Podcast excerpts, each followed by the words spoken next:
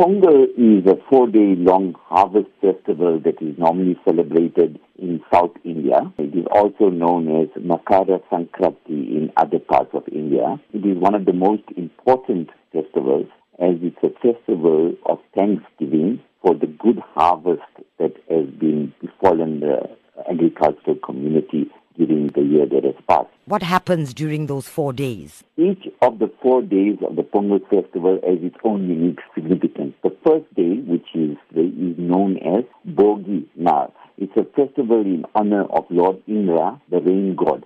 But more importantly, this day, homes are cleansed, all items that are of no use are discarded or donated to the poor so that there is new space for new beginnings in the home.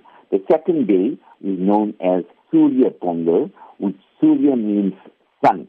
And the sun is worshipped as a very, very important means of sustenance and it is very necessary for the growth of crops. The third day, which is known as Matu Pongal, Matu in Tamil means kettle. The kettle adorned with beautiful decorations and so on, and they are paraded to the streets in the villages as a symbol the important role that cattle play in the lives of people by providing milk and other milk products. The fourth day, which is known as Kanum Pongal or Kani Pongal, on this particular day, people visit family, friends, and relatives as a means of bonding and establishing friendship. do Tamils celebrate Pongal in South Africa? Whilst most of our agricultural products, milk products are bought at supermarkets and so on, but it is very, very important role that the, these products have originated from some place. So it is very, very important for us to pause and reflect on the important role that farmers play in our lives.